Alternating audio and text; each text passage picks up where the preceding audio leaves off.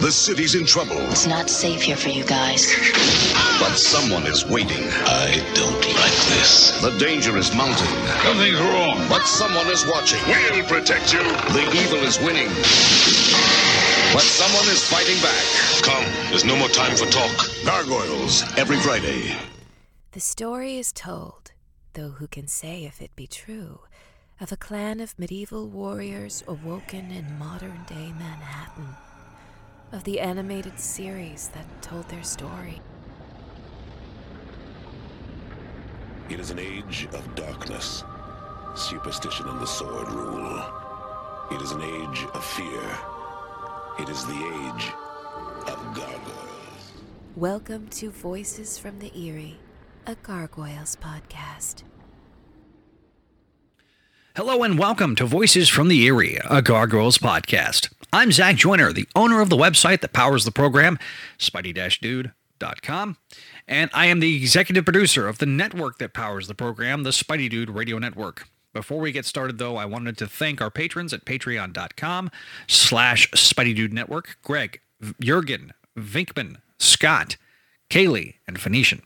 Thank you for your support. And if you want to get the show this show earlier, check it out there, as well as other fine perks that you'll get whenever you become a Patreon subscriber. There will be some exclusive content that's only for Patreon subscribers coming to you very soon. But before I turn it over to our hosts, I want to encourage you to check out our other fine programs, such as Spidey Dude Experience, ASM Classics, Make Mine Mayday, Bogan Rider Variety Hour, the Sal Buscema Era Podcast, Clone Saga Chronicles, and a Spectacular Radio, a spectacular Spider Man related show that start a few familiar names to the program. Please follow the network on Twitter at Spidey Radio and this show at From Erie, and feel free to send them feedback at gargoylesvoices at gmail.com.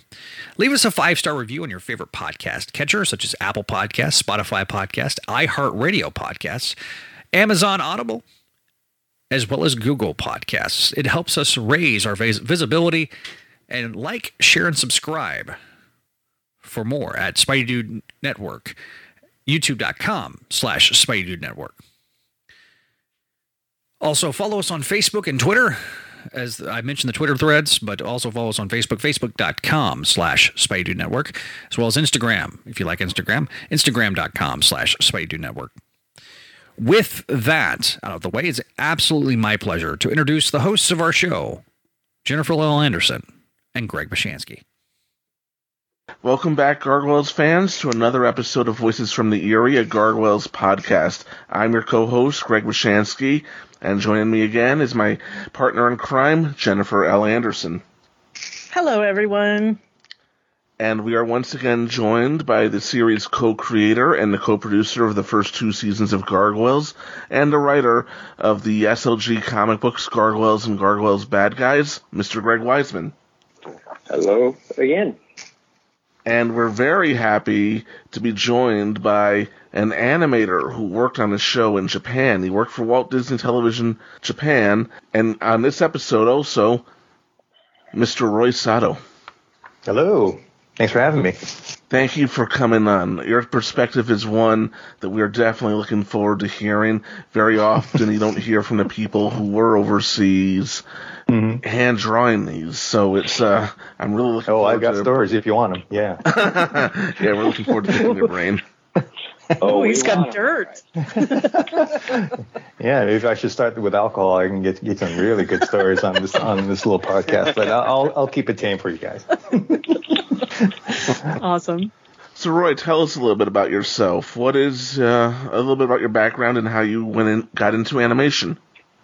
Oh, okay. Um, all right. Well, um, I started off in animation. Um, well, basically, I was a fan of drawing back in my college days, and after I tried out kinds of uh, different classes and trying different ideas of how I was going to.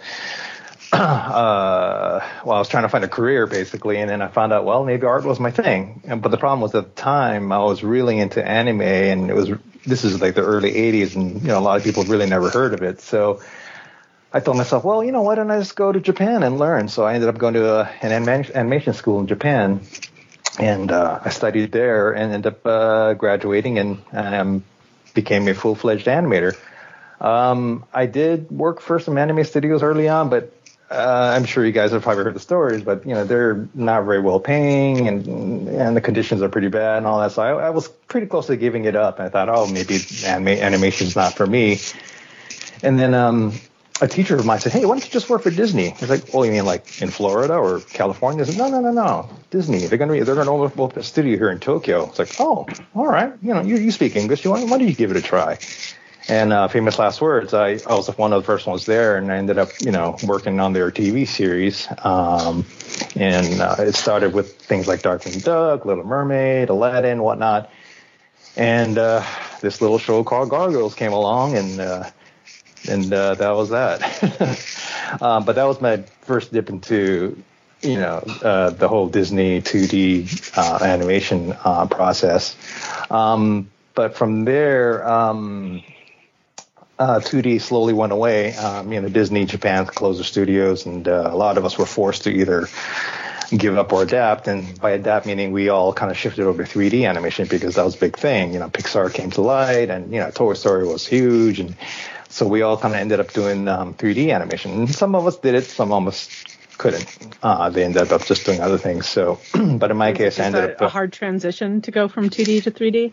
Yeah, that, for me, it was relatively okay. I mean, I was into computers a little bit, so it wasn't too bad. But a lot of my coworkers, they just could not grasp the concept of, you know, staring at a monitor and opening up, you know, windows and things like that to to animate. So it it sadly it kind of divided the uh, you know the industry a little bit in regards to animation, but but for those who did adapt, um, it was great. You know, and my one of my biggest first uh, attempts at it was the Final Fantasy movie. I don't know if you guys remember that. That was like over 20 Oh my ago. gosh, I do. Yeah, that was that was that was my first attempt. I was actually the lead on that because the industry was so new. They were like, "Hey, man, we'll hire anybody who knows animation." It's like, "All right," and I, I was one of the first ones there. I said, "All right, well, you're the lead animator on this crazy movie we're trying to put together." Okay. Anyway, so that that was an interesting chapter and then from there, you know, the industry blew up and everybody was doing everything. You know, we had the Wachowskis from Matrix come talk to us. We, you know, I ended up going to um, some smaller studios, and right now I I ended up at uh, Digital Domain, which is a big visual effects house here in L.A. And um, ironically, I'm doing a lot of Disney stuff or Marvel stuff, you know, and um, it's in a weird way it's kind of come full circle. So, but um, it's all 3D. Um, I'm technically doing animation, but I'm also doing what they call previs. Um, it's kind of this nice little middle ground where you're working with the directors and storyboard guys, and you're basically creating animation, but in very rough form. So you know you're showing to the directors like, hey, this is, is this what you guys had in mind? And it's basically like a moving storyboard. And then most of the time, you know, the audience doesn't see it. They maybe behind the scenes footage, maybe, but you know, we're basically creating the movie for the director, uh, and then when they approve it, then it goes to final animation and lighting and rendering and whatnot. So uh, it's a fun process. It's um, you know you're you're still being creative, but you're also you know still doing animation and whatnot. So it's it's been a blast. That's what I've been doing for at least 11, 12 years at Digital Domain now here in LA. So um, yeah, that's that's kind of been my path. It's fantastic. It's fun. Yeah, yeah, yeah. But uh, Roy, were you on uh, Gargoyles? Uh, did you join? Uh, so you joined Disney before Gargoyles started, or or during Gargoyles? It was before. Um, my first show at Disney Japan was um, Darkwing Duck, um, and then it went, and then it went from Little Mermaid and Goof Troop and Bonkers. I don't know if you guys remember that show, Aladdin.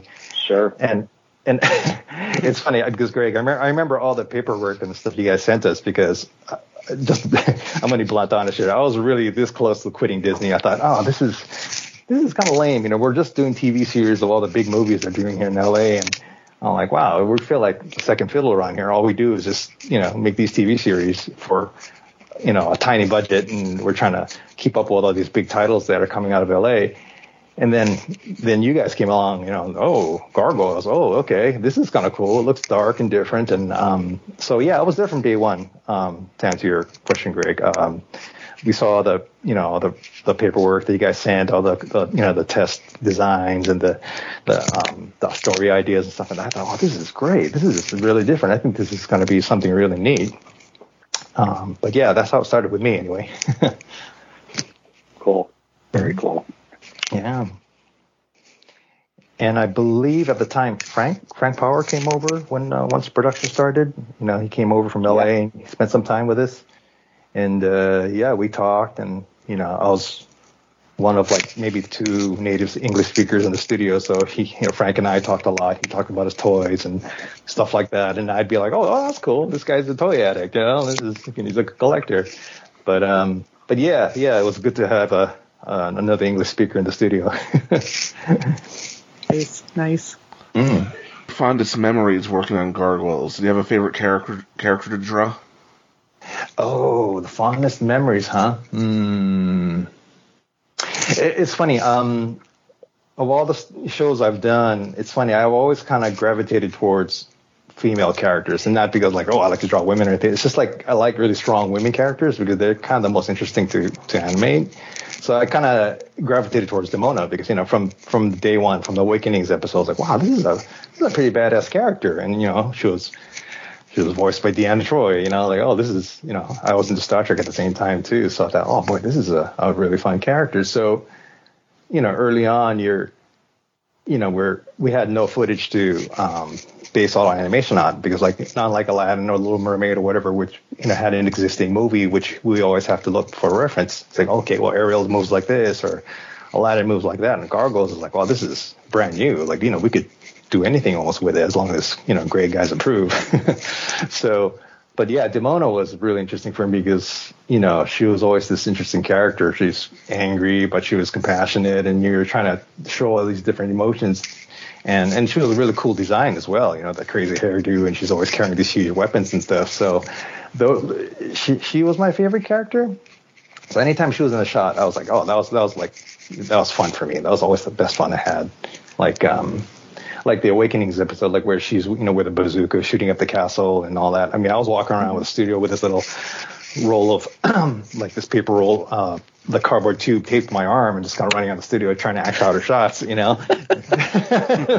people are like, "What are you doing?" It's like, "Oh, you know, it's that scene where Demona shooting her bazooka and da da da." Oh, okay, you know. A lot of some of us did that, some of us did, you know don't do it at all. But I mean, I like that shots. So a lot of times, you know, you just kind of walk around all like, "Oh, yeah, I'm, I'm Demona," you know. but um, but yeah, that that was the most fun part I thought I had. You know, um, it was weird because like Japanese animators, especially, they're really different from American ones. Where they're not overly expressive in real life. They're just really quiet. They hunker down. They do their, you know, they draw the shots and clock out. Where I'm the one who goes around. I like talking to people and say, hey, what do you guys think about this? Or how should we, you know, how should we make Demona act in this shot? Or how should Goliath do this? And you know, and um, there was a cultural difference definitely. But I think that was the fun part about that show because being the lone American in there, um, I was kind of like the the go-to guy. Sometimes they would ask, like, "Hey, you know, they, are saying this line. We have we have a translator that translates all the stuff that all the storyboards and scripts they get sent to us. But a lot of times things do get lost in the translation. So they'll come to me and say, "Hey, Roy, what does this mean? What is it? Is this a slang?" It's like, "Oh yeah, yeah, that means this," or blah blah blah. Um, and that's important nuances, you know. Yeah, yeah, it really is because um, I mean, it's not like Gargoyles had a bunch of you know slangs or things that you know pop culturally stuff at the time, but but there were times where like yeah, there was they would say something and then you know even if you're like an official translator, you wouldn't know what they're trying to say. So like you know, I would have to jump in and say, oh, oh okay, this is what this this is what Demona is trying to say, or this is what Xanatos is trying to you know imply, or blah blah blah. Because um, a lot of the animators and stuff, they would they literally don't know English. They they they just get these little printouts of the, what we call timesheets, and they have like, oh, this at this frame the shape of the mouth is an O or an A or an E.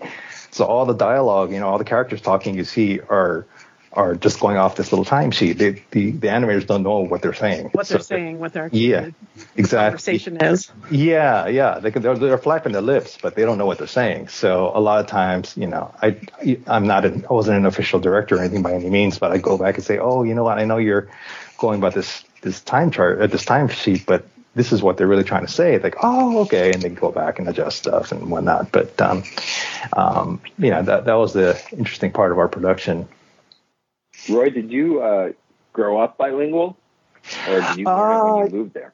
No, my um. Well, I grew up in Hawaii. My parents are Japanese, like straight from Japan, Japanese. So, and I was born in Hawaii, so I, I got the. Uh, I had the opportunity to kind of grow up with the Japanese language, even though you know my first language was English. But um, I didn't think I would ever use Japanese. I thought, oh, you know, I'm going to be in America for the rest of my life. You know, well, I don't have to learn Japanese or anything like that. And here I am in Japan, you know, working working on Japanese, working on an American show. You know, it kind of messes with your mind a little bit. But but yeah, um, So you sort of learned by immersion when you got there. yeah, pretty much. Um, it's tough because, you know, uh, Greg, I don't know if you've ever been to Japan, but uh, see, if you're a foreigner there, you'd be like, oh, Japanese, like, oh yeah, he's a foreigner. You can make mistakes, you know, trying to speak Japanese, whatnot. But in my case, I looked Japanese, but I wasn't from Japan, so it was always this weird, like, well, you're Japanese, but you're American. I don't know, you know, it, it was just weird, in, weird in between. I went there when I was there, but um, but no, it was fine. It wasn't like I was treated bad or anything, but it was. I was kind of always, like I said, I was kind of the go-to guy sometimes when it came to like little weird cultural things like that. Um, and I remember this one. I one. think that I think that was that was helpful, definitely on on their end to have someone like that on the. Yeah, helpful on our end. Yeah, yeah, yeah. I mean, I didn't even know it, and it was helpful on our. Yeah. I remember this funny story I, I like to repeat because um, just to tell tell you guys the you know some of the behind the stories uh, behind the behind the scenes stories, but um, I think it was in one of the Awakenings episodes where um, where Broadway's eating some Chinese food. You know, he's on top of the castle, he's eating you know boxes of Chinese food and stuff, and the um, the prop designer um, sat next to me in the studio and the son, he had these huge pile of books for like American culture or, you know, whatever. Like, you know, he had a, if he had to design a car or a gun or whatever, he'd have these reference books. But um, the one thing he did not have was um, of uh, Chinese takeout containers. So, and this is before this is before Google and the internet. So he he came over one day and said, "Hey, Roy, a um, do you know what a Chinese takeout box looks like?" I'm like, what do you mean? well, the script says, you know, Broadway needs to be eating Chinese food, and he's supposed to have a spread of Chinese takeout boxes, but I have no idea what they look like. It's like, oh, okay. So I just drew up this simple little Chinese takeout boxes, you know, like here, this is what they kind of look like. So, oh, okay, great, great. And it went all the way to final. I mean, that, that was my only, my two cents in the whole, like, you know, product, Gargoyles production where I actually designed something. It was like, it was a little Chinese container, uh, takeout container. But uh, it was things Hey, like, man, I yeah. didn't even, I didn't even know that, but you saved our, saved our hide. Yeah. yeah, I can't imagine if, you know, something went through and it wasn't even close to what you guys had in mind. It's like, what the heck is that? And, you know, it's like, oh no, it's, unfortunately, you know, I was, uh, I was there designing Chinese uh, food takeout containers. a, a little anecdote. Back in 2002, we had the gathering of the Gargoyles Convention in Williamsburg, and you donated headshots of all the major characters. And oh, yeah, I got, I remember that. I got outbid on it really fast, on them really fast. But I remember you you saying Demona was your favorite to draw. She went for the highest. I believe she was almost a thousand at that auction. Oh, you serious? Wow. Do you know, do you know who went to? I was always kind of curious. Oh yes, Was it it somebody- went to Aaron Wheeler, who became the treasurer at the next gathering of the Gargoyles Convention that I hosted, and then he donated it to the auction there, and I don't know to help pay for the costs of the convention. Where and I it don't went from that point, yeah. Oh, wow. Wow. That's, that's interesting. Okay. And yeah, I don't know where it went after that, but oh, gotcha. All right. So it might be floating around somewhere out there, huh? I just, Okay. just, just FYI, Aaron is so generous to do that because there's no way I would have given that up. in a million years. wow. That's fun. Very, very nice of Aaron to do that. yes, That's awesome. I believe we also have an episode to discuss. That is. And I'm, I'm what- really curious. Uh, did you have time to, to rewatch it, uh, Roy? Yeah, uh, Jen reminded me that you know I was like, oh, we're gonna be talking about uh, was it Brothers Keeper? Is that what is that what we're talking about? Talk about today? Yeah, I I literally just watched it maybe like maybe 15 minutes ago just to refresh myself. um, I- Do you remember s- anything specific that you worked on in that episode? Yeah, uh, uh, it's funny. It's um, well, I, well, I did the helicopter chase basically when you know, um, when hyena guys were chasing after Xanatos. Um, Mm-hmm. there is one shot. Okay, you, guys have heard the whole, you know, the, about the whole hidden Mickey trend and all that. You know, they do at Disneyland or whatever. They, you know, they hide Yes, little Mickey Mickeys yeah. here and there. Um, believe it or not, there is a hidden Mickey in that episode, and I think I got away with it. so if you guys want to go back, frame by frame it, whatever you want to do, I have the actual drawing. It's proof that it's I drew it. Um, it That's should- awesome. I'm gonna have to relit watch it again. okay. Okay. Well, I'll Me give you a hint. It's it's um it's when uh, hyenas in her chopper trying to shoot Xanatos, and there's a monitor up, and she, she says like "rich man, dead man." I think you know she's trying to. Yeah. she's nar- you- and you see the monitor. She has a little joystick in her hand. So anyway, long story short, a lot of times we don't get designs for for certain props, like like for example, like the cockpit of the helicopter. Like we get really vague drawings, but sometimes like you know if it's just for one shot, the animator has freedom to do whatever they want. So I I, designed that cockpit, um, that little that little interface with the little TV and the little dials and stuff. So anyway, I was drawing and I thought, oh wait a minute, you know there was always these you know these animators trying to sneak in little cute things like whatever. So I thought, oh, why don't maybe I'll try hidden Mickey. So there's three dials at the bottom of her console. Um, and the one in the middle is a is a is a Mickey Mouse watch. Like there's an actual Mickey with two hands pointing at pointing at numbers. But That's it, awesome. yeah, but the thing is, her hyena's hand and her little joystick is covering it up. But for a couple frames, I think she moves it over to the side, so you can kind of see it. But anyway, that, that's a little trivia for you in case anybody What, I- wants what I find particularly hilarious about that Mhm. is that um, down the road, I can't even remember which episode, one of the Puck episodes, Okay. we actually had this moment where in the script where Puck pulls out from like a pocket the gigantic um, Mickey Mouse. Oh yeah. Uh huh. And then our own legal department wouldn't let us do it. And we're like, what? Really? And oh. and they're like, yeah, you can't do that. We're like, but it's Disney. who's going to do it? Disney? yeah. And they're like, they're like, well, you know, this isn't a Mickey Mouse property. This is a, you know, uh, y- you can't do that. Uh, you know, if we let you do it here, then someone else can do a Mickey Mouse watch. And then, you know, if we tried to sue them for that, Yeah. uh, then uh, they'd use this as evidence. I'm like, but you own it. Yeah. You It's know? your it's I your mean, property. I literally your... am having this conversation where I'm like, you know, um, you can say we own it, so we can do it. You can't do it because you don't own it. And they're like, no, no, no, that's not allowed. And it, wow. it was mind-boggling to me. I think I must have just repeated the phrase, but you own it Yeah. 12 times um, in Wow. the conversation, and it and because I couldn't think of any other argument. Um, Yeah. You would think that would and I end the think we argument. did end up. He does end up pulling out a watch. It's just not. It's just generic instead Oh, of a I Mickey see. Mouse watch. I but, see. Uh, Oh, well, did I just get myself But- into legal trouble by But admitting I, it? but there's other hidden Mickeys. That's not the only one because on, uh, one of the backgrounds when they get to Notre Dame, Uh-huh. one of the backgrounds on Notre Dame there are Mickey hidden Mickey. Oh, okay. Oh, All I right. didn't know Well, okay. Oh, wow. All right. Yeah. And Yeah. there you go. you learn there something you new every day. My Yeah, So, you do. like, you know, I'm learning you just got to stuff, sneak it by him. Just don't ask legal. Just Yeah. I like the way you think.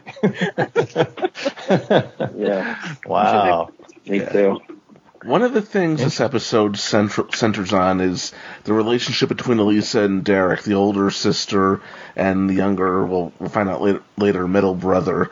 But um, Sure. I was loo- looking at some old development material that I bought on eBay a long time ago, and at one point for a while it seemed like Derek was the older sibling and Elisa was the middle sibling. And I'm watching this and I'm thinking if they had kept that totally different dynamic, I don't even know what this episode would have looked like beyond being structurally the same, but probably very different in a lot of areas. Yeah, you mentioned that a, a bit ago to me, and and uh, my reaction is I have no memory of her ever being anything except the oldest. Um, I just, I believe you. I just, uh, I think from um, relatively early on, we viewed her as the oldest sibling, and I just have no memory of any thoughts that came before that. And part of that, I'm sure, is that, you know, Elise is the oldest of three. I'm the oldest of three. Down the road, we get the, you know, the Canmore siblings where uh, Jason is the oldest of three. I think that the oldest of three is sort of my go-to because that's how I grew up. Um, but, I'm the oldest uh, of two. I'm sure it existed, but uh, I'm sure it existed, but I cannot remember ever, at least ever, being the middle child. She was, in my mind, she was always the oldest. But I guess there was a point where we thought, at least considered having her being the middle kid, but I don't remember. it. So, like, the whole theme of this one is definitely siblings. Like, we're talking about Elisa's siblings, Gargoyle's siblings, you know, like mm-hmm. every it, family and siblings definitely like. Uh, and and this is the first time we see Hackle, Hackle, and Jaina. I can't believe I said that. Uh, I mean, and I, I didn't do it on purpose. It would have been almost clever if I'd done it on purpose, but I. That's just where my mouth went.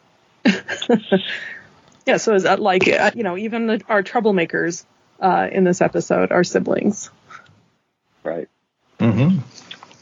Yeah, and the title and and uh, that obviously was very conscious and um, and it was also to some extent, um, you know, we knew where the thirteenth episode was going, um, and so we were sort of laying in even groundwork for Goliath for the thirteenth episode. Um, so even though Goliath doesn't seem to have any siblings in this episode, he makes a big speech about how he misses that, and uh, so there's a be careful what you wish for it, um, which we'll talk more about, I'm sure next next time. But uh, but yeah, you know, the idea, uh, and Michael and I were uh, Michael Reeves and I were very conscious of it. Was okay, because we could have put Dingo in the episode, we could have, um, but uh, we decided no, let's just stick with the two siblings. Uh, Jackal and Hyena. Um, and, you know, let's have, uh, you know, Brooklyn, Lexington, and Broadway, they're Rookery siblings, they're brothers. Uh, and, you know, they were always buddies, even back in, you know, the dark ages. But, you know, when you're all you've got, you're spending all your time with somebody. Um, you know, your siblings get on your nerves sometimes. And so we tried to sort of show that and also show that both Goliath and Hudson, um, it's a neat trick with Hudson because he has no dialogue in the episode. Um, but, uh, is sort of show that it's bothering the quote unquote adults that the three kids are, are basically, you know, treating each other so poorly and then you have the conflict between uh, Elisa and Derek. And Goliath sort of sitting there going, look, just fix this. Fix it. Well, I, I can't for this reason. And Goliath says, screw that reason. Just tell him. Tell him about us, you know. Well, that's not going to be enough. And she's coming up with all these excuses. We'll learn more about why Elisa makes these excuses again in season two. But, uh, um, we sort of intentionally left it vague why she's so reluctant to tell anybody about the gargoyles. Um, but Goliath is like, he's your brother. I trust you. He's your brother. So I trust him. Just tell him about us. And she waits so long that it becomes, um, at first difficult to get a word in edgewise. And then later she's been scooped by Xanatos, who's already sort of pre-prepped his version of the gargoyles and their story and their relationship so that it's hard for her to get Derek to understand, you know, what she perceives as the truth of the situation because he's already been pre-biased by David. He had complete control of the narrative. Mm-hmm. and even admitted that he made some mistakes. That was a nice touch on his part. Well, you know, it gives him some sympathy. like, oh, like I screwed up. I'm so sorry. You know, so you like he's admitting he did something wrong. So it, it like it doesn't make him sound squeaky clean. It makes it sound believable. Mm-hmm. Right. Right. I mean, he's a clever bastard. What do you want? what do you, what do you He's expect? the greatest man that ever lived. oh, we'll get to that. I mean, We're almost there. We'll get to that. On a personal note, when I first watched this episode, I was uh, a little bit excited when it opened at the Diamond Exchange. I spent the better part of my early youth in, at the Diamond Exchange on 47th Street. My father had a booth there. He worked in the jewelry business, and um, so it was cool to see. They they even filmed a part of Marathon Man with Laurence Olivier back in 1976 at what was then his booth. Wow. Ah, interesting. That's, that's very cool. Yeah. I mean, nothing to do with the episode. But I I'm just sure you watched the episode and, and you watched the episode and said, that's just what it's like. Um, there weren't enough Hasidic Jews there. there weren't enough of it. Got it. You know, maybe it was a Friday night. That, that was a note that I forgot to give on the boards that came back from Japan. Not enough Hasidic Jews. I am so sorry to any of our Hasidic Jew listeners. I apologize. I'm Jewish myself, so not Hasidic though, but. And um, I really feel like we get to know Jackal and Hyena here. They, what in their first appearance for the hunt, it was it wasn't a cameo, but I didn't I don't feel like we got that much of a taste of them here until uh, Hyena whips out the knife. Yeah, I think that was something again that Michael and I discussed, which is that okay, when they were in a group of five, there's only so much screen time you can give to to each of those five, and so they become in their first appearance with the pack. Um, I don't want to say cliches, but because I don't think that, but uh, they're uh, I'm trying to think of the right word, which is that. Um, they're more emblematic. It's like, okay, this is this one, this is this one. You know, you're just getting a taste of each of the five. Um, maybe Wolf and Fox got a little more development in that first episode, just a touch, but you're not going very deep on any of them because you're introducing five new characters all at once in one 22 minute episode that isn't even really about them. It's about Lexington and Goliath, um, and also has a bunch of other stuff to cover, right? So um, here we're like, okay, let's let's get to know them better, and specifically, let's see the differences between them. What's the difference between Jackal and Hyena? Um, are they just, you know, we established they were brother and sister. Are they, you know, just a male and female version of each other, or are they different? And and so we had discussions about um, and I may get this terminology wrong. Um, nowadays, I would have, you know, consulted with someone. Back then, we didn't even think to. But you know, what we discussed back in the day was that Hyena was a psychopath and Jackal was a sociopath. That is, and what that meant to us at the time was that Jackal knew how to fake it you know, he knew how to operate in normal society without getting called out for what he was. Um, whereas Hyena didn't. Hyena just was, you know, ready at a moment's notice to, to murder people um, with not a lot of thought to consequence. And you can sort of see that in this episode. Mm-hmm. You know, they're all they're nicely dressed. They're at this they're at the Diamond Exchange, and this guy just wants her autograph because because she's famous and um, he liked the Pack show that she used to be on, and she just pulls out a knife and nearly cuts his throat. At which point, Jackal, who had been preaching patience and preaching calm and all this stuff, well, now it's all hit the fan, right? So he's like, well, can't hide it, so I might as well enjoy myself too. And you see that he's not different from her in terms of what he wants to do. He's just um, learned how to um, mask it, for lack of a better term, mask it better than she can. And uh, but you know, there's no point in masking. Then I might as well have have a good time also. That entire Um, scene was censored for years on Toon Disney. It it starts with the guy asking her, were you on the pack, and she says, why, yes, and then it cuts to Jackal just saying, might as well get in the fun, kicking Xanatos and taking the diamond, which I think kind of makes him look like a psychopath without that context. Oh, they oh. cut out the bit where she pulls the knife. Oh, really? They censored it? Wow.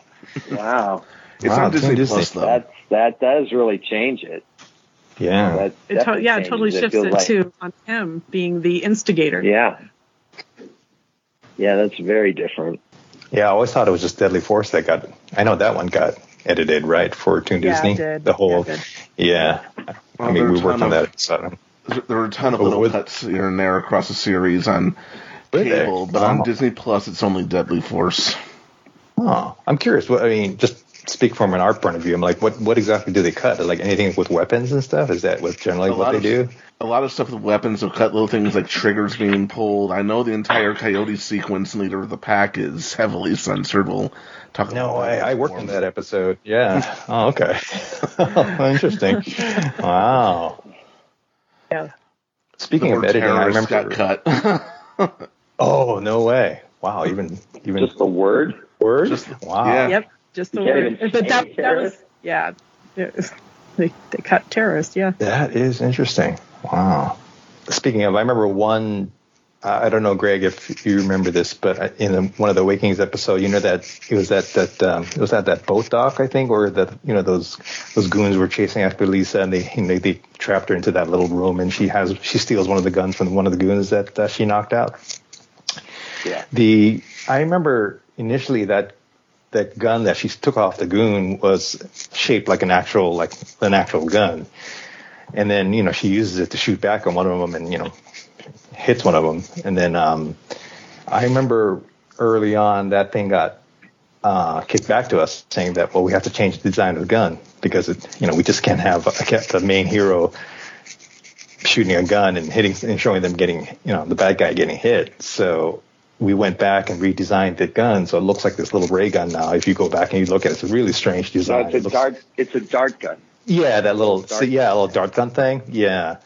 But uh it, initially it was like an actual like gun gun. So i remember um that got kicked back to us and we had to redraw those little the little shootout part. But uh that, that's the only one i remember where we actually had to back up uh design wise but um but usually on the 2d animation front you know re- re- redos are kind of rare in that you know especially when they start getting to shot production. But um in 3d it, things change all the time but but on uh, 2d it, there's a, it rarely comes to that. Speaking of 2D animation, that scene on the rooftop with the spinning helicopter, there'll be another spinning helicopter scene later. From what I Mhm. understand, in 2D animation, it's really hard to spin things 360 Oh, degrees like that. Never mind the amount of times. Yeah, because it's and speaking of somebody who's a 3D now, it's so easy to do it in 3D because you have a 3D model, you just spin it, boom, you have your you know you have your spinning helicopter. But like I did the helicopter chase in Brothers, you know, Brothers Keeper, and then you know the part where Xanatos is chopper spinning around like you know when he's trying to regain control. Yeah. I mean, I, I had to hand draw that. I mean, it was like I literally had to you know in my mind you know turn this helicopter around my head and you know, draw it you know frame by frame and there was no luxury of you know opening up your laptop and looking at something with you know 3D views or anything like that. It was just you know anything that was mechanical. It, it usually was a nightmare to draw, and and Gargoyles had a lot of it. I mean, cars, helicopters, whatever. so and that episode it was full of helicopters, and it was kind of a nightmare because like, hey, Roy likes to draw helicopters. And they have him draw this scene. Like, no, no, no, I don't like drawing helicopters, but you know that's That's what it came out came down to So, be. so you're their helicopter go-to guy. Yeah, dude, oh, even in Awakenings, you know, when they're taking apart the castle, you know, all those helicopters flying around, the trucks, you know, pulling the, that was all me. And I was like, God damn, nigga, that, I'm, I'm not the helicopter guy. Come on. but, but yeah, Brothers Keeper is all about helicopters. So, you know, like, hey, Roy, you know, you're going to work on the chase scene. Oh, great. Okay. You know, Well, we'll get to that helicopter in a moment. but yeah, it's uh, it's not fun uh, on the production side. Trust me, it's it's usually anything that's mechanical. It's it's a very. I mean, characters are hard enough, but yeah, when it comes to like yeah, vehicles. Well, I mean, nowadays, uh, even when we do a show like Young Justice, which is you know a 2D show, Mhm. any major vehicle, not just helicopters, certainly helicopters, but not just them, cars, you know, Mhm. uh, planes, uh, bioship, you know, anything that's, uh, you know, uh, a set, consistent, um, fixed shape is done 3D with with uh, cel shading. You know, yeah, with Toon Shade Uh, on it, right? so Yeah, that- yeah, Right. So it looks like it's 2D. It doesn't jump out if you're doing it. yeah, Jump yeah, out, and the audience are going, "Wait a minute, is that a 3D item in Right, the middle right, of my right. 2D show?" But yeah. Back in the but, day, it used to uh, but it is.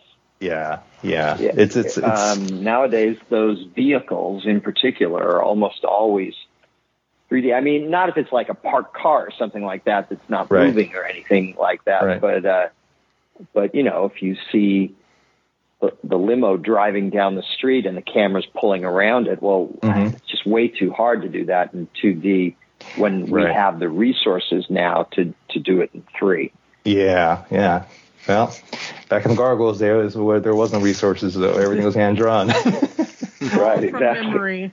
Oh yeah, and this and this is you know like I said we we didn't really have much resources because you know it's it was pre-internet we didn't we couldn't Google what New York streets look like or what a typical American limo looks like or you know so it was always like we had this huge pile of like coffee table you know the coffee table books where like all right you know what does what does a typical American car look like or a helicopter look like and then you know and our prop designer would go in there and do his best and try to come up with all the different angles that we animators could use. And, and you know, it was just a, a lot of creative interpreting you know, we did back then. Um, but and now that I look at it, that's wow, we, we kind of fooled a lot of people. Like, they, you know, not most of us and we're never even in New York, but we kind of kind of try to piece together this whole show that was based in a city that we were never in. You know. you did a magnificent job. Whole team. I'm a New Yorker, trust me. I've I, high standards for how the city is depicted. You did a great job. Nailed it. Nailed it. And I really like that scene where Elisa and Derek are both talking to their parents, and with the juxtaposition of those scenes, the advice that is being given. Ironically, I think Diane is giving the best advice, even if she doesn't have all of the information that is there. But I, I feel like they went both went to the parent that would be more sympathetic to what they were pitching, kind of thing, for advice. Like she, of course, Elisa went to her dad. He was the one that was on the force. You know, like he's um, he's going to side with her on the the whole stay stay a police officer thing, and you know, so I feel like they they separated going to who would favor their view the most. by the way, I find Peter's that was argument about staying in the family business ironic, considering considering what we later learn about him. Yeah, I mean, I, I think the idea again that Michael and I were working towards is that um, Diane's advice is correct. It's just ironically awful because we know the truth about Xanatos that neither Diana or Derek know. Um, I also think that yeah, it goes to character for the parents too, because you know when you think about um, Diane Maza's life, you know she had a husband who was a cop, and that's scary. You know, you never know when you're going to get that knock on the door in the middle of the night, and then you know you that multiplies exponentially when your daughter becomes a cop, and then your son becomes a cop and suddenly there are three sources of where that late night knock on the door might come. Um, so the notion that her son might actually get out of that business is probably a huge relief to her. But she's still saying the right thing. She's not saying, "Oh, thank God, I never wanted you to be a cop." Um, uh, she's saying, "Look, you've got to do what's right for you," and that is in fact the correct advice. And Elisa goes through the episode.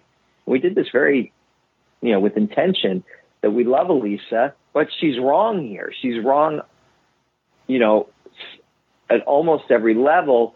It's just that she knows stuff that the rest of her family doesn't know. But the fact that she's reluctant to share that doesn't help her case. Um, and so she's wrong about telling Derek what he should and shouldn't be doing, um, as opposed to just giving him the information so that he can decide. And she and her father are wrong about, you know, trying to push Derek. I mean, Dad even says, "Hey, use," the, and he's wrong about this too, but you know, use guilt tell him it'll kill his mother if he does this, you know. and then mom's like, yeah, of course you should quit, you know. Um, so, you know, even if he had been right, even if mom had been, you know, like, oh no, I really think you should stick with the police. The fact that Peter is sitting there saying, use guilt on your brother, that's not a good thing. They're completely wrong. Um, but I think you're right, Jen. They each went to the parent who would be most sympathetic to to their point of view.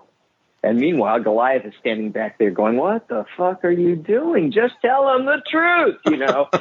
um, she does try to tell him, though. Read she the line, but yeah, she does She try does, to tell him waits. twice, and he like cuts her off both times. Like just as she's about to get to the meat of it, he cuts her off. right. I think she could have tried a little bit harder the first time though, but uh although I do I have a she could question. told. Say, I do have a question. As a New Yorker, I've always wondered where is the Maza house? Is it Queens, Brooklyn, the Bronx? It's not in Manhattan. No, It's probably it's, prob- it's probably from one of our coffee books, Greg. yeah, I don't, I don't, I don't know that we ever set the answer to that. I'd have to like go back and look at an old script to see if we wrote down what it was. But it's clearly, you know, um, I mean, it's clearly outside Manhattan. Uh, it, it could be Staten Island. It could be Queens. Um, it's probably Queens, I guess. Certainly back then, it wouldn't have been Brooklyn. So it's probably Queens. You know, it might be Forest Hills near uh, Aunt May's house. I don't know. There you go. There you go. They went to school together. Next radio play. I, I do have a question question for you, Greg. Greg, uh, the other Greg, actually. Um, since you say you're a New Yorker and stuff like, I mean, you know that production was all, all mostly done in Japan, and you know we most of us have never been to New York, but were there any shots or scenes or episodes you're like, man, this is just so way off. This is just not New York, or like, were there? I'm, I'm always curious because we never gotten any real time feedback like that, where like you know fans would talk about the episode like this where you know because a lot of times when we did those ep- you know we drew those episodes we sent it off and that's it. We would never hear about it again. But now that with the internet and you know or you know like talking to you like now you know now I can actually hear the feedback of you know of, of you know how you guys feel about each episode. But were there any thing that stood out specifically with this episode or any other episode where like if there were, Roy's going to go back and fix it right now. Yeah. Never. let me get back a deal. Let me redraw that scene for you. You know, like, oh God, this is just this is not New York, or my God, you guys got that building so wrong, or you know, was there anything like that? I'm I'm I'm, I'm sorry, I'm asking a question for the people who are asking questions, but you know, all right. um, yeah, I, I'm, I'm genuinely curious. Never on this show ever. It always felt very authentic. Even the episodes where they weren't done by Walt Disney Television Japan, they were done by another studio. I mean, we watched Enter Macbeth a few weeks ago. That episode had some lousy animation, but it still felt like New York. Whereas I can think of All another right. show. I'm All not right. going to name this show where um the where Uh-huh. Times Square is practically three blocks away from the world where the World Trade Center was. Oh God, okay. Gotcha. Well, that's good to know. And honestly, it's it's Yeah. it's something that's always been bothered me over the years because, like I said, we really had no very good reference material, and all we had were these huge books, picture books of New York, and that's all we based it all of. of you know, like even things down to like like Elisa's apartment. What should it look like? You know, we just kind of whip something up and like, oh, all right, this is probably what an, a typical New York apartment looks like or whatever. But you know, a lot of times for me, and it was like, God, are we even close to what you know it's supposed to look like? And you know, obviously, there's you know, there's an approval process down the road, but I mean, it's we're always curious as artists, like, well, you know, did we catch the flavor of, you know, did we catch the mood of these, you know, these scenes, or are we off, totally off? But uh, that's good to hear. you did, and, and at the time, for me especially, it made the show feel a little bit more prestigious than a lot of other mm. action cartoons that were on at the time. I mean, there were plenty that took place in New York, but very few of them mm-hmm. ever felt like New York. Mm. This one did. Okay. All right. Oh, that's good to know. Okay, I guess I'll say it. That scene in the locker room. uh, that's, all, that's, all, I have to say. That scene in the locker room. Matt Bluestone wears tidy whities. And yes, we have reference material for that as well. So, if you guys are planning to ask that question, yes, we did. We, we do have the same underwear. Are they tidy whities or were they pale blue? I, I see. Well, they were... they were kind of a pale blue, but you know, yeah, you, know. can't make them white white. He you know, washed them with his yeah. socks. Yeah, he washed it with his blue shirt. I like how Morgan though is the only one that's like, could you back Come off a little, Elisa? Yeah. Like, Everybody else is like, yeah, no one else. All right, all Everybody's right, just running for cover except Morgan, who's like, could you, could you not? you know the reason for that is because the only actor we had on the cast who could do that one liner was Keith, to, who plays right. Morgan. Otherwise, we'd have to like recruit another actor, and we can't afford that. So, so Morgan gets to speak because Keith plays Morgan, and he's already in the episode playing Goliath. There you go. Doing his double duty. Mm-hmm. Yeah. But I, lo- I love how she tells them to close their close their eyes. She's coming into the lot the the guy's locker room and she tells them to close their eyes, and I, that's hilarious to me. I just I love that she's part def- of her. Yeah, she's very much in control of the situation. very, it was a very Jennifer thing to do. Yeah. yes, I'm sure I was thinking of you when we wrote that. I know you were. Even though you didn't know me then, I know you were. Not yet, but soon it was coming. I could tell. I'm so sorry for everything I put you through. Meanwhile, I hope none of the male cops get the idea of going to the women's locker room there. I don't think it will end as well for them. All right, well, uh, move move on, Greg. Move on. well, I, you, know, you know, earlier we were talking about things that got taken off because of Toon Disney. But did that part get edited out, or did that stay in? Do you know? I believe it stayed in. I'm okay, sure so they're okay with tidy whities then. All right, they're they're not good with knives, but they're okay with showing people in underwear. All right.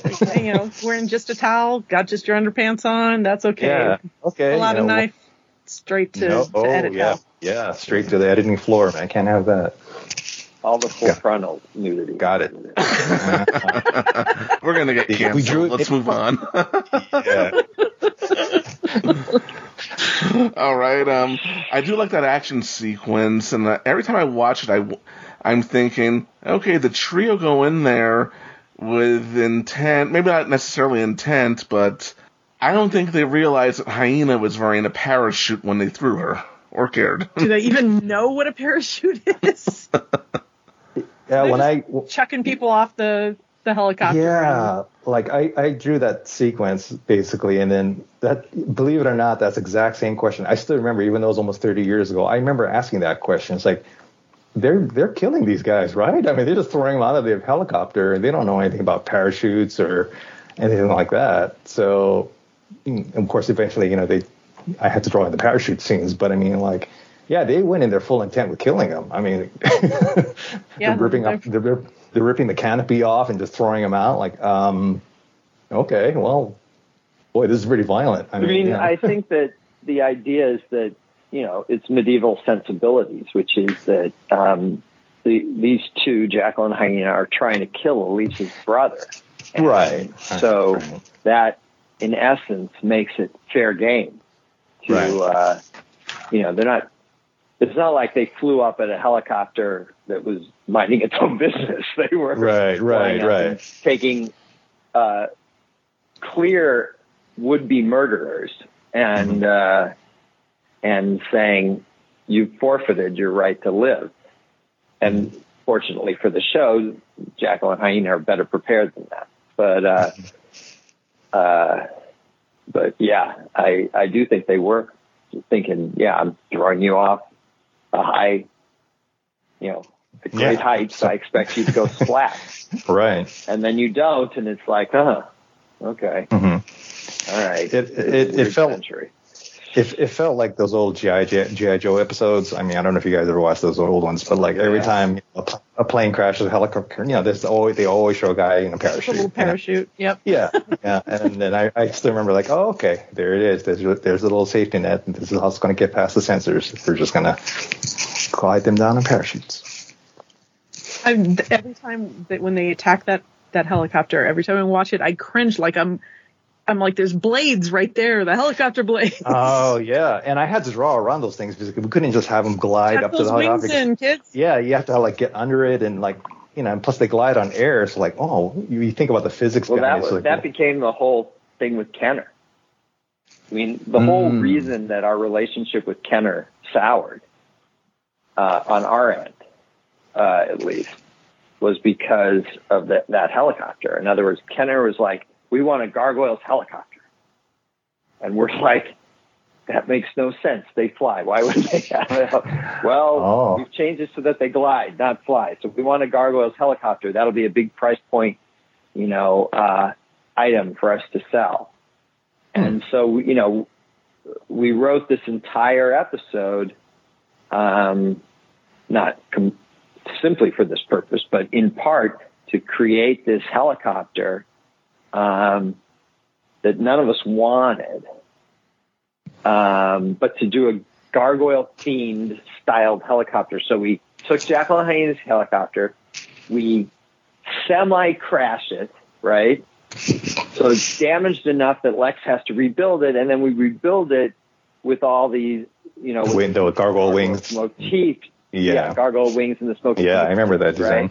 Right? hmm and and then only for Kenner to say to us after the fact, you know, we tried to do the helicopter thing, but uh, the gargoyle wings on the toys are, are so big that it, you know, we could, we could never get the helicopter blade, get those gargoyles in the helicopter without the wings getting away with of the helicopter blade. So we're just not doing that toy. This is, you know, something they decided months earlier, but neglected to mention to us Ah, of after course. we jumped through hoops to create this gargoyles helicopter. So, you know, we talked earlier this season about the gargoyles motorcycle and that's just blowing it up and stuff like that. And it's just sort of like we wound up with this sort of, and I think on both sides, this sort of frustrating the counter relationship because of their desire to have more and more vehicles and more and more things that wasn't inherent to the show. And then we do things for them and then they would wind up not following through on things that they had demanded we put in the show. And that level of frustration made our relationship, which had started out extremely positive, um, just more and more tense as the as the second season in particular uh, continued on, and and uh, and then you know uh, Power Rangers came in big in season two, and so suddenly it was like, why are we doing these toys? They're not selling as well this year as they were last year. And you know, again, with sort of the hindsight that I have now, I look at that helicopter and go, that helicopter was kind of cool. We probably should have done more with it. Um, you know, we since we went to the trouble of creating it, we then just never see it again. Like Lexington parked it somewhere and we never bothered doing anything with it ever again. And in a way, it's kind of a shame because, you know, mostly, yeah, they're just flying around Manhattan, they gliding around, they, they don't need it, but we could have done more stuff with it, but we were so annoyed Hmm. and resentful, you know, collectively, Frank and Michael and I, you know, just sort of like, you made us do it, and now you're not making the toy. And, and that we just were like, fine, we're just never going to use it again. Oh man. And that's one of those decisions that, you know, now I look back on and go, okay, that's kind of very immature. Uh, and then on Well- the other hand, you know, Michael's argument was always like, we shouldn't be doing this helicopter at all. Like, uh, my memory is is that Michael was sort of the voice of, let's not do it at all. Let's just Mm. refuse. And I was like, no, no, we got to do it. And then, um, and then you know, so he did, and he did as good a job with it um, from a script standpoint as anyone could have. And then it looks fairly cool and everything. And then you know, they never made it. To which you know, Michael's attitude was like, see. You know? told you. Well, they probably used it for a planter. Uh, so you know he never wanted it in the first place. So there was not, not a lot of incentive on our part to use it again. Um, none of us really wanted it, but I think now that okay, that was an asset we went to the trouble of creating, and we even sort of got the audience at least a little bit invested in the idea of it, and then you know it just vanishes. It's never even mentioned again, which is not really our show. Our show never sort of wasted stuff. You know, you'd meet some jogger in Central Park and he'd show up three or four more times, you know, but you know, you go to the trouble of creating this helicopter and and you know, you never see it again. Mm. But kudos to Lexington, who can, in one night, completely fix a crashed helicopter. hmm Yes. he is talented. He is Very. so good. Ironically, if Kenner had made pack toys for the gargoyles to fight, they could have had a pack helicopter for the gargoyles to fight.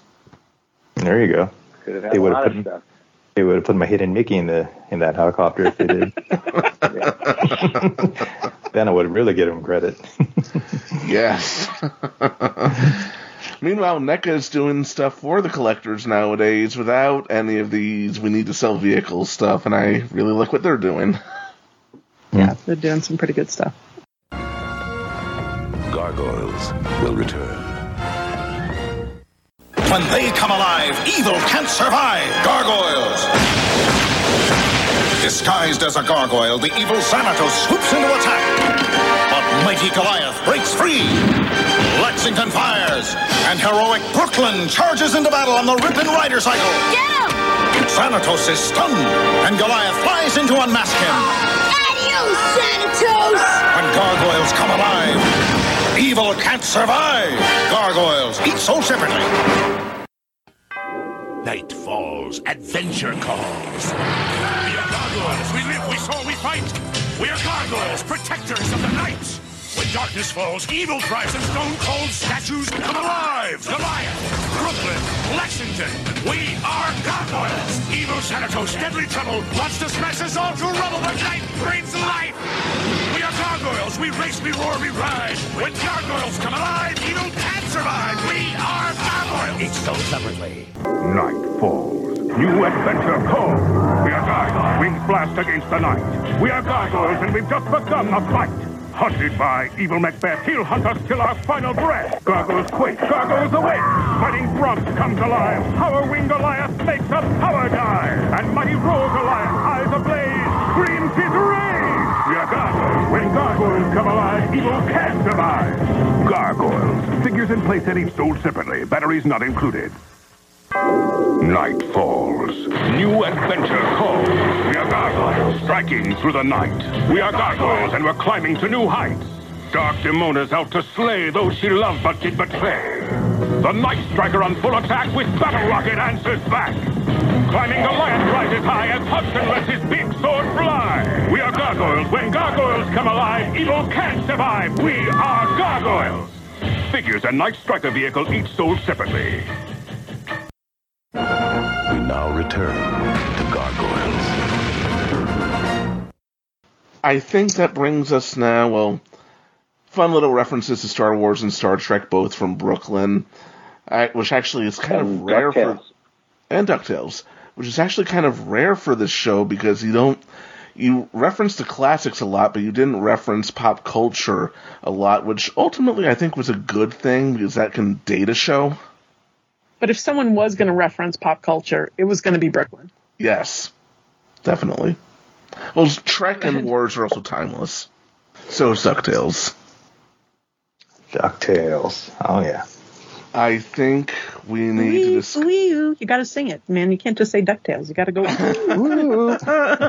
Woo. Are we talking about the new one or the old one? the old one. Ah, good. Classics are the best. All right, just just just making sure. That's true. Although the new one had Keith David as sort of Goliath at one point. Oh man, my f- friend who works with me at, at Digital Domain, he's also a, a, a Disney fan. He goes, Roy, have you watched the new Ducktales? Like, no, no, I don't really watch. He goes, no, no, no, no, no. If you like gargoyles, I mean, I mean, you worked on it. You got to check out this one episode. Like, what the hell are you talking about? So, well, why, why do I All the watch? Gargoyles fans tuned in for that one. Yeah, they're like, you gotta watch Ducktales. Like, what the hell are you guys all talking about? I'm like, okay, I'll watch it. Like, oh, oh, okay, now I get it. That was pretty nice. I think it was So- more than Oh, sorry. uh, no, no, it was just that theme song when it, you know, when it cranked up. Like, oh man, I haven't heard that in like twenty some odd years. That was pretty nice. Good. yeah. So Elisa gives up and goes to visit Fox with the full intent of recording her to give it to Derek, knowing that Fox will spew all this information. So that's where we get like like she is complete idol worshiping him through that whole conversation how great he is and you're so far behind him it's not even funny and you know just um Yeah, I mean that was the moment when uh, we recorded it. Uh, I sort of had this. I mean, we got in the script. You get that she admires Xanatos. She works for him. She admires him. But when I heard it recorded, I'm like, oh, she's in love with him. Laura San Giacomo acts the hell out of that little bit that she has in the in Yeah. mm-hmm. And like you're feeling and it. that moment it, i mean again one of the things that we you know we planned a lot on this show obviously. Um, but we also really strove to leave ourselves open for discovery. So you know like the previous episode um, archmage was a throwaway villain right? No no no. He's interesting. Let's do something with him. But that discovery came in the record you know because of uh, how great David Warner was playing this little throwaway villain. And here it was like, oh yeah, she admires Xanatos, she works for him, she admires him, blah blah blah. No, no, no. I get it now. She's in love with him. And that obviously led to entire storylines for us that we had not thought of until we recorded those lines. Um, and now it seems obvious. I mean, you watch it, and of course she's in love with him. It's so clear. But when we wrote that script, we did not know that. um, uh, we uh, just discovered it. Um, and it's, uh, you know, for me, as a novice producer, that was a one of you know the revelatory moments for me about making television was that idea that you need to be open to all the creators on your team at every level at every moment because you never know where you're going to discover something that is just going to open up your world the world of the show. And no matter how much you plan you've got to stay open to that stuff. Um, and so that was just that recording session was this again this kind of really revelatory moment for me. Um, and you know i used to break down all the scripts with our voice director jamie thomason beforehand. And i'm sure i said something along the lines of yeah she really admires him. She thinks he's incredible you know. Um, a little bit of hero worship there. And then laura just took that to another level. And um, that just really uh, caught us off guard in an incredibly positive way, obviously. She's one of the most underrated voice actresses on the show. I mean, like you just said, her performance there pretty much changed the course of where the show was headed. Yeah, I mean, it really did. I mean, one reason she's underrated is that her agent wouldn't let her be credited. But um, yeah, um, but you know, uh, she did a fantastic job, she, and she was so fun in the booth. It was great. that's always good to hear. Speaking of voice actors, sorry, I know that we're.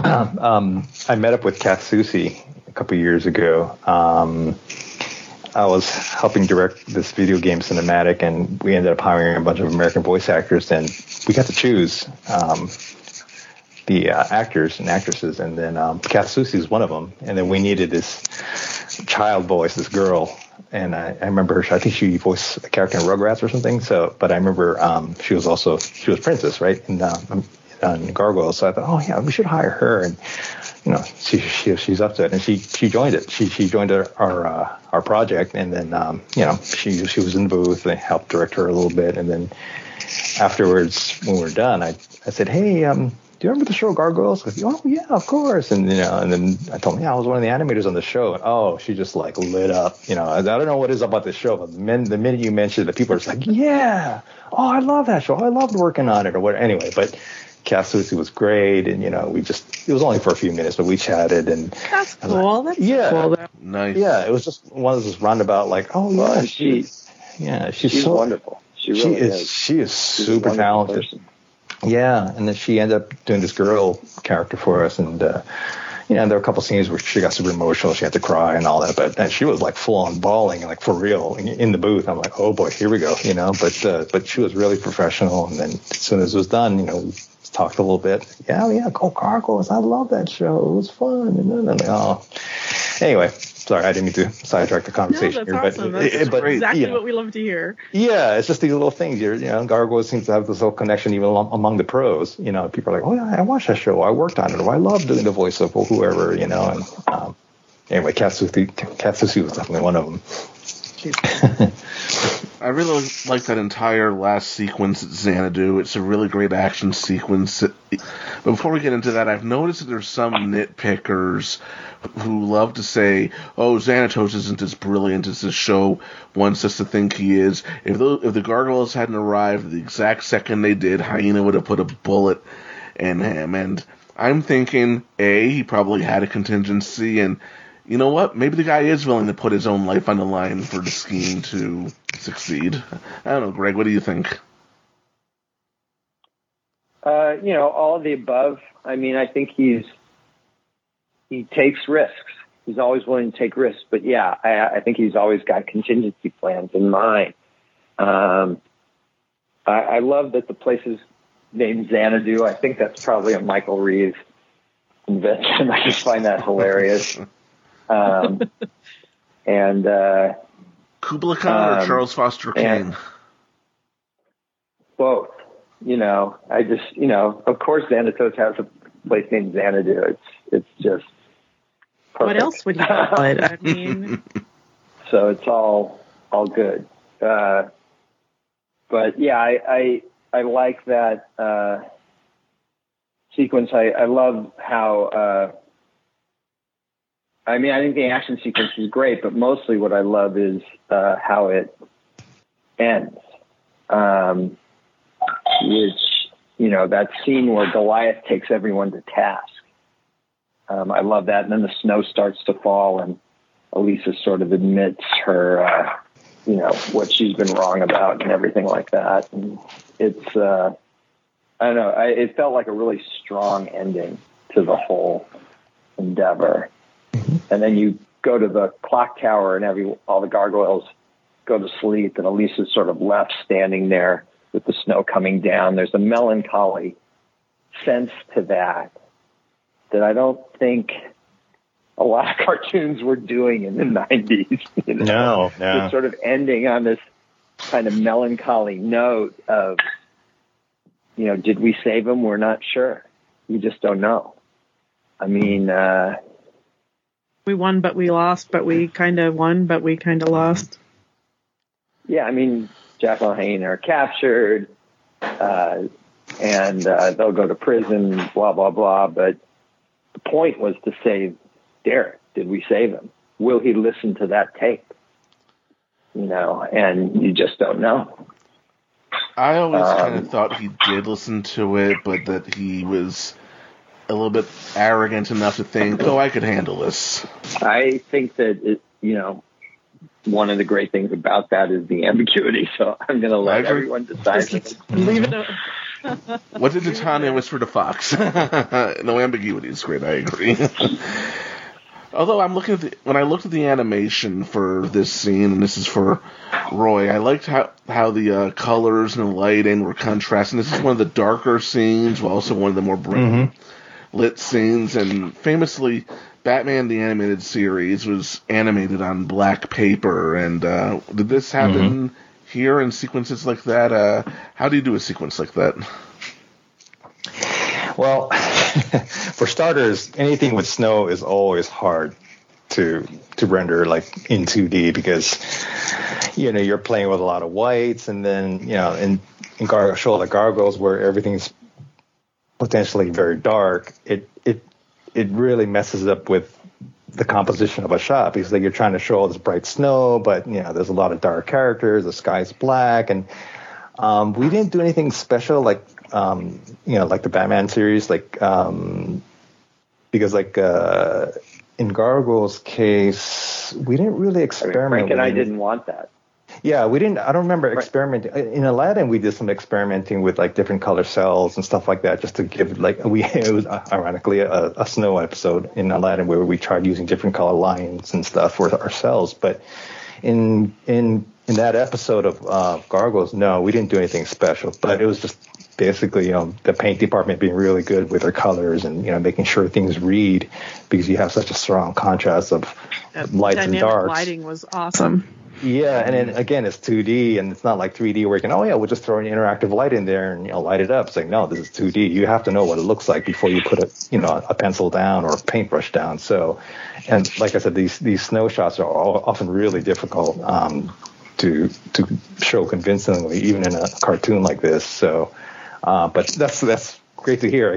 Just just hearing this, uh, you know, the feedback from you guys because again, we never we artists we never get feedback from these episodes, um, especially back, you know, shows we did in the '90s where there was no, there is no internet or YouTube, you know, comment section or anything where you know fans are, you know, responding to how these episodes um, are. Can't, and you can't uh, go see the ratings on IMDb or anything. no, it was it's like None of we- that was there. yeah, we we ship it all up back to Greg, and that's it. That's the last we hear of it. And if I'm lucky, maybe a relative or somebody in Hawaii records it off on their VHS and sends me the tape or something. That was the extent of, you know, seeing my own work, which is it was kind of sad because you know it's it's it's a lot of times it's just we work on it and we move on. We don't see it, you know. But um, but hearing how you guys are responding to like stuff like the yeah like the snow stuff, it's it's really interesting. Uh, I've never really gotten feedback from any of that, but. Uh, um, yeah, good to hear. Yeah, there are a lot of great. I mean, also all those lighting effects. You know, um, were all really great. Yeah, done in 2D. It's it's hard stuff, but uh, you know, Jackal and Hyena are wearing uh, night vision goggles, Ah, and then and then Lex shines the the helicopter spotlight right in their eyes, and so they're in essence blind for the rest of the for the rest of the fight. Um, Retinas are overrated but anyway. all this great, all this great lighting throughout it. You know, as, as Jen was saying, it's great contrasts and yeah. bright lights, darkness, all this sort of stuff.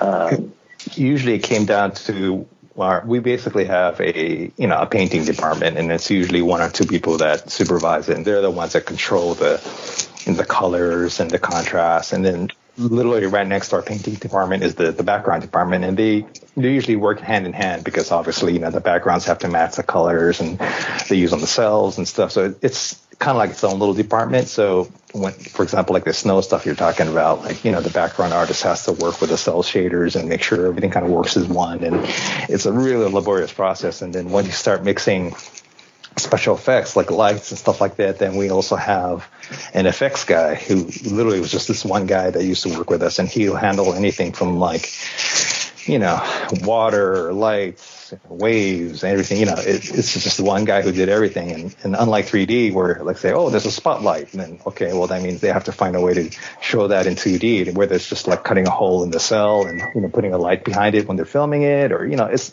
a lot of old school techniques, but it's it's very laborious. And that that that episode, I remember being well, it was a lot of hard work.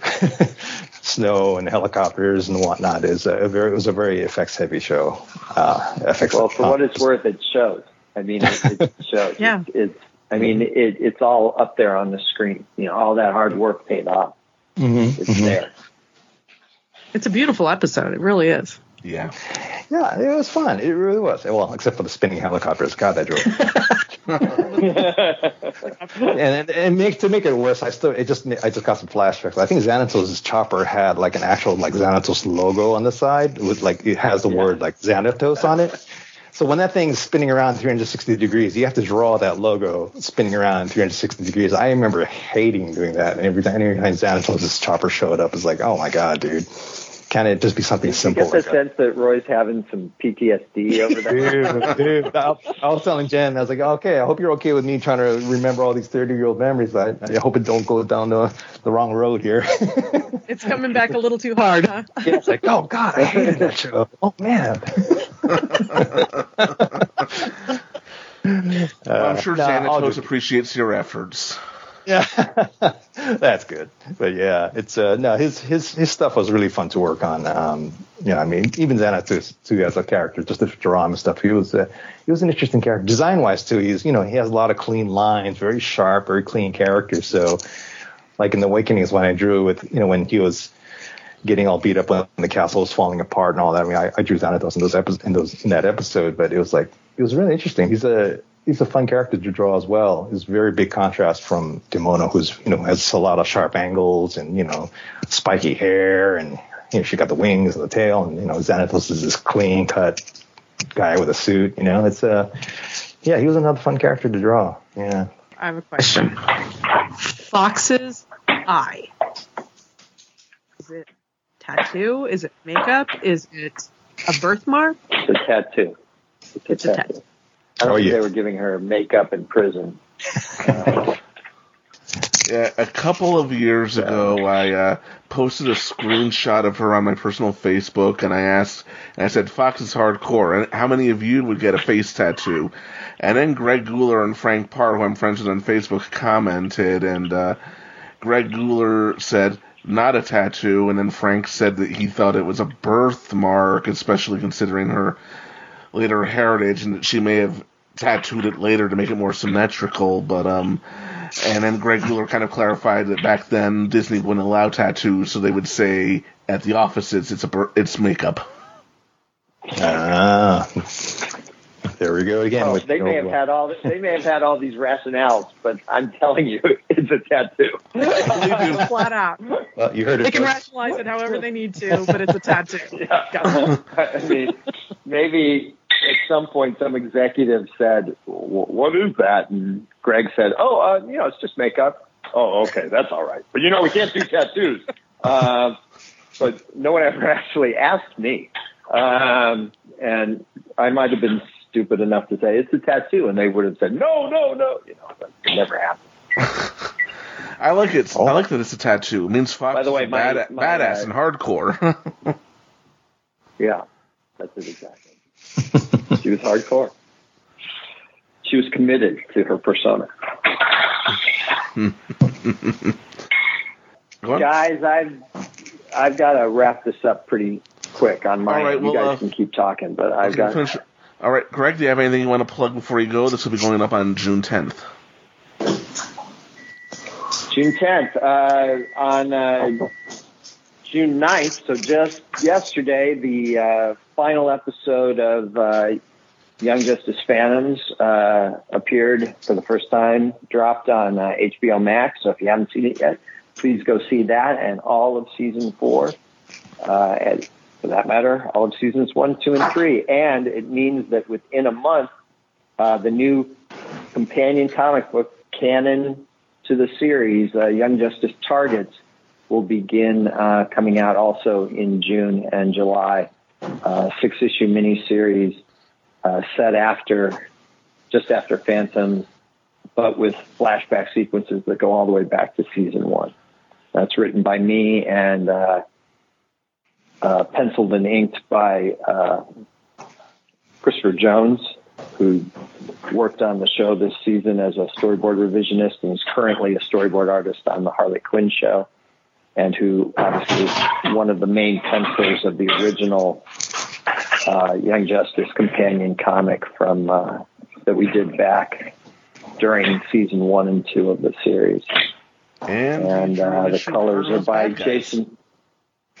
He did, yes, and the colors are by Jason Wright. So if you've seen those promotional posters this season uh, on the internet, uh, those were laid out by Brandon Vietti, uh, penciled and inked by Chris, and uh, the colors were by Jason Wright. So Jason stepped off those promotional posters right into doing covers and pages of uh, Young Justice Target. Um, and Roy, uh, I just want to tell you how great it was to talk to you tonight and uh, Yeah, likewise. uh, I, hear your stories. And I, I'm sorry I have to run, but I've got no, we got to do. We should do this again soon. yeah. I like that idea. yeah, got more stories right. to tell. Next time we'll do You it guys drunk. keep talking, but I got to get going. Uh, All right, love all you right. all. Get Okay. get out Have of a good- here. Have a good night, Greg. All right, Greg. I'll talk to you soon. Yeah. All right. About that Young Justice finale, which quote unquote aired yesterday, I think making Dick Grayson a robot was a creative misstep. You're such a dork. Uh, okay, right. I have. I this is something I really am, am curious about. Um, Okay. Just if they brought back gargoyles today as Uh-huh. an animated project, Okay. um, continuation of how it was, what would be different about how the process would go b- compared to back in the 90s? What, would Oh, wow. Okay. what all is- has changed? Boy, that is a really interesting question. It's funny because my, uh, my wife and I were talking about that once in a while. I, I think you remember my wife, uh, Michelle or Kiva, is the name Yes. she used to go by. But you know, we often talk about like, yeah, what if they restarted this this this series? Like, how would they do it? Would they be able to do it? Um, well, for one, I mean, I've been in production for so long, and usually the way these things work is that sometimes you just get the perfect storm of cool talent at the time, and they happen to just land on this one project, and it works perfectly well, and that's why you get what you get. So technically, I guess you know you could start up another Gargoyle, Gargoyle series. You find another studio. I mean, Disney Japan, of course, doesn't exist anymore. Um, but I mean, like you would find somewhere else, and you know, have maybe Greg write this episodes. You know, get a strong team. Um, but it would be.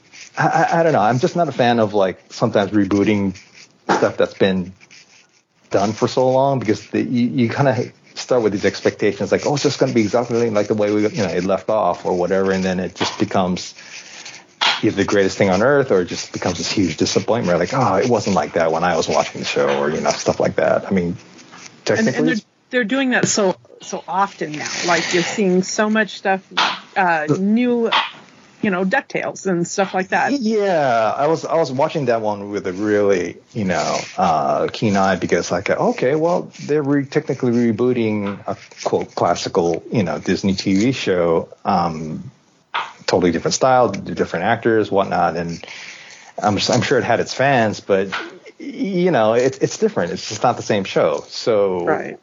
I that's why I'm kind of leery about when there's talk about like, oh yeah, let's let's get the Gargoyle series going. I mean, unless you literally can get most of the same crew. Um, Or they would have to uh, like uh, the fandom would probably like eat people if they didn't like get Greg on board. And yeah, it just there's just so many elements I think that just need to be in place for an actual reboot where the fans will be happy and the quality would be the same. Well, a revival, Um, not really a reboot. A reboot would be a do-over from day one, but Yeah, but like yeah, like a revival or, or continuation or whatever you want to call it. But you know, um, like for example, like the the Walt the Walt Disney Animation Japan crew. I mean, they're they're technically still around. Um, they're at a studio called um, oh shoot, I forgot the name of the studio.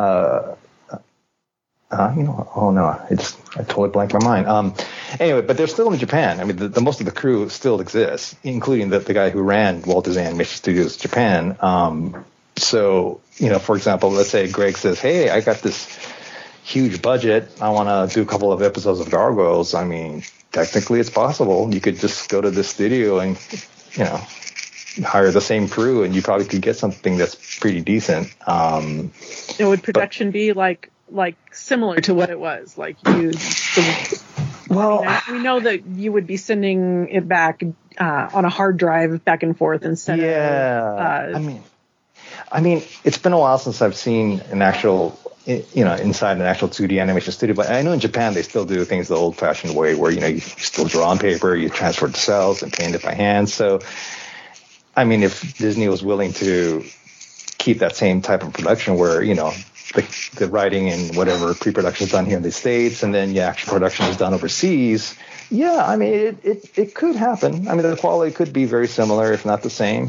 Um, but it has to be like the perfect storm of, of talent, Yeah, you know, yeah. and and production values, and you know, and and of course the budget. I mean, you know, it, when um, I don't know if Greg's ever mentioned it, but like we were always on a shoestring budget because you know because of television, we never had that huge budget of feature films. So if I showed you the kind of schedule we had, I mean, it would just be mind blowing. It's like we were trying to put an episode together every 30 days or 60 days, and then we had to get it done from script to film, you know, so quickly. And um, I'm just not sure, if, you know, if if production houses are, are geared to do that anymore with 2D animation because it's it's just fallen so behind compared to 3D. Everybody's doing 3D, you know, Right. so you know, if not they outsource it to you know China or Korea or something like that. But but um, but yeah, just to answer your question, sure. I mean, it's it's possible.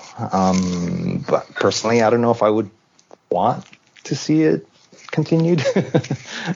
You know, unless fan- no, I get it. Like like there's like hesitation. Like you know you've got lightning in a bottle here, and like is yeah, like do you, you know, it's like, it's like Star Wars. We know when uh, Force Awakens started, you know, where everybody's like, oh yeah, you know, you got all these. It seems like they they got the right elements and blah blah blah, and you know, it can go badly real real, Real- quickly, or, or it can, it can shoot to the stars. Say, wow, they got it right. This is great, you know, and. And as creators, it's really hard to tell. You think, oh, you guys are at the forefront. You, you guys know this stuff, right? I say, no, it really, you really can't tell until it's really done in the theaters, you know, or on TV in this case, where, um, you know, it's like, all right, well, let's say we do reboot Gargoyles and we get a studio that's kind of similar to what we used to do, and well, if the style's different, but uh, you know, we get some of the same actors to do it. Will it be a hit? I don't know.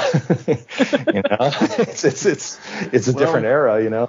You know? Greg and Brandon Vietti had a hit twice. They were able to bring back Young Justice successfully, so you never know. Mm. Yeah, it, it's really a crapshoot. I mean, like uh, a recent, a more recent story, I guess for me personally, is like I worked on the, la- the last Spider-Man movie, uh, No Way Home, and Loved then it. we thought that.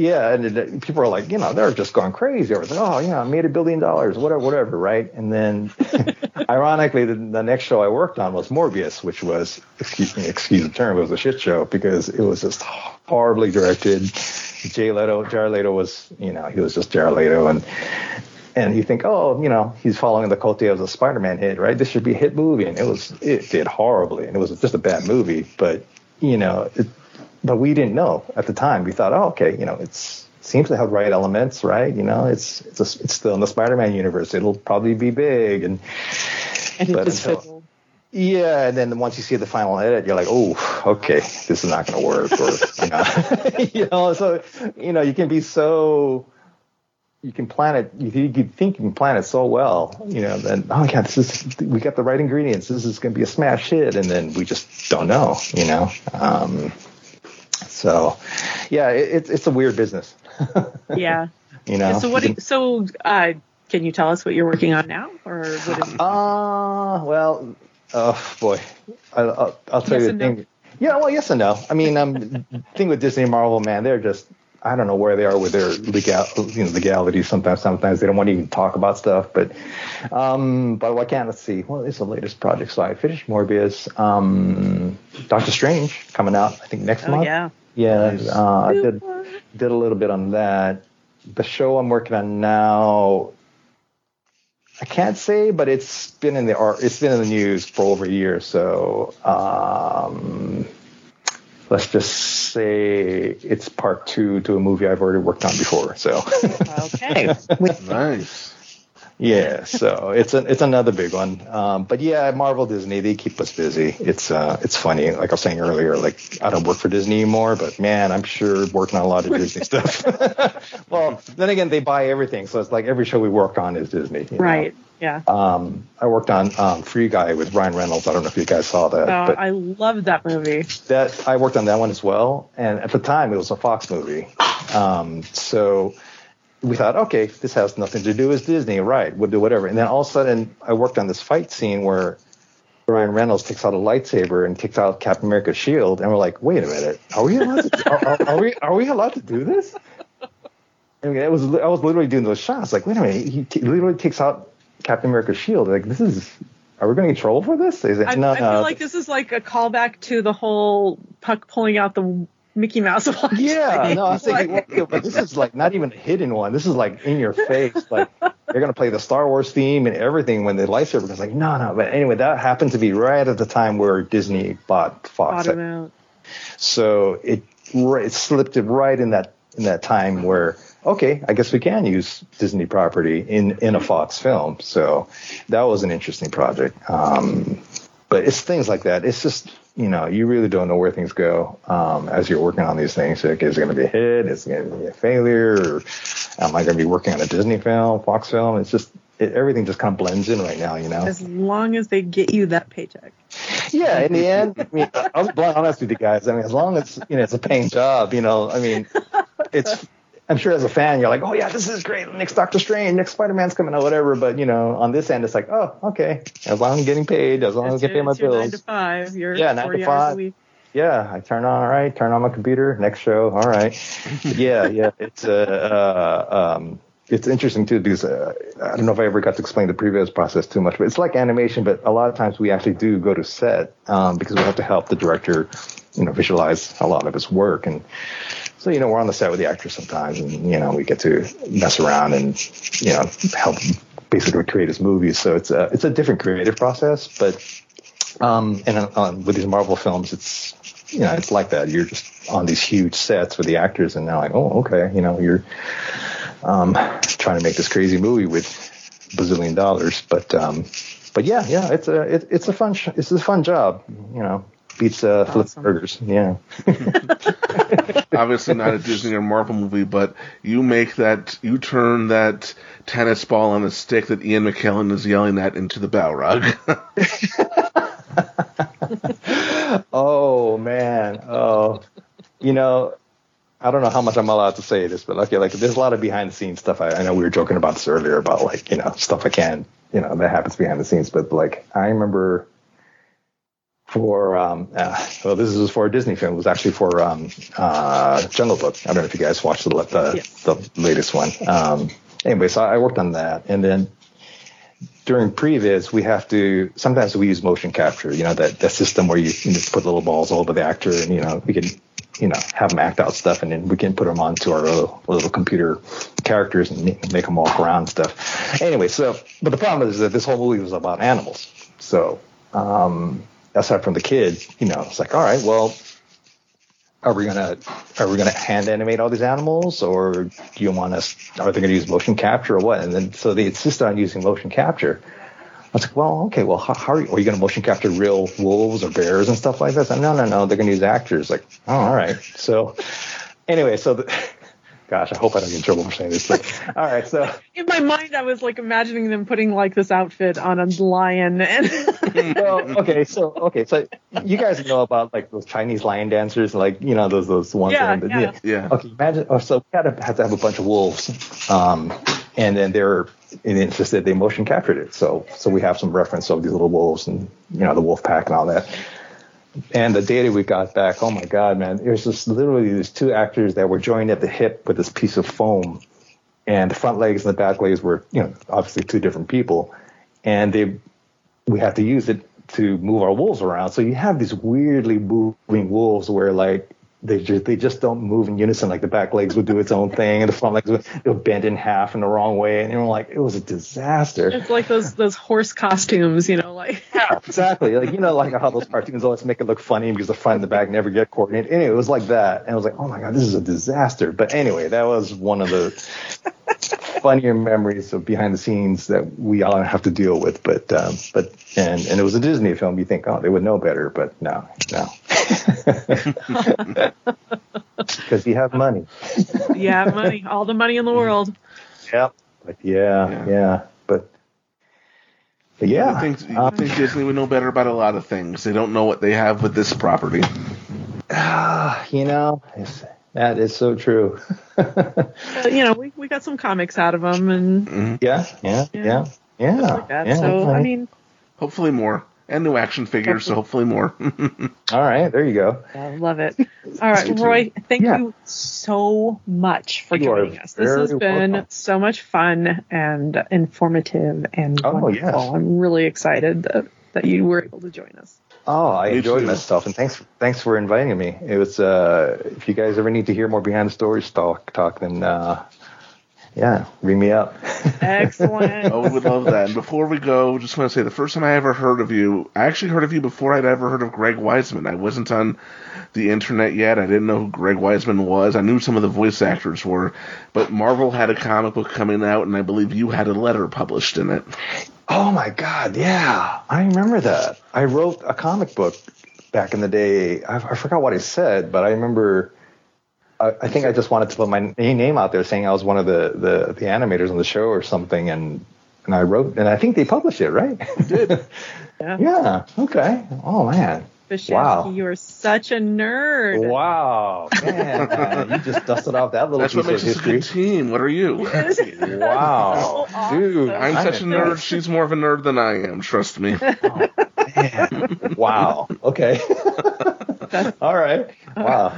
I'm almost embarrassed to admit that. I, I, I remember writing that com. I remember writing that. I mean, I, I probably have that that issue somewhere too. Amazing. Um, well, is there is there anything that you want to promote? Um.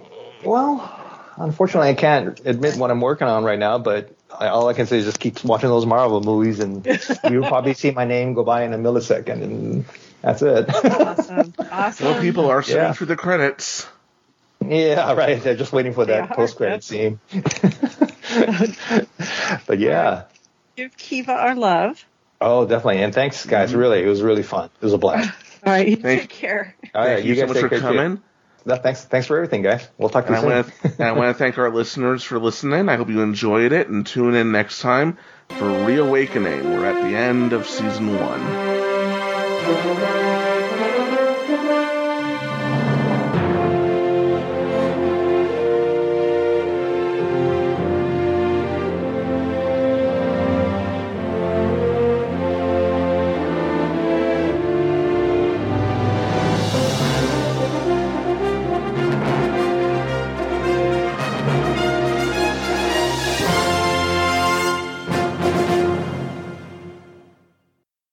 Would you like an autograph? How about I write it across your face? Ah!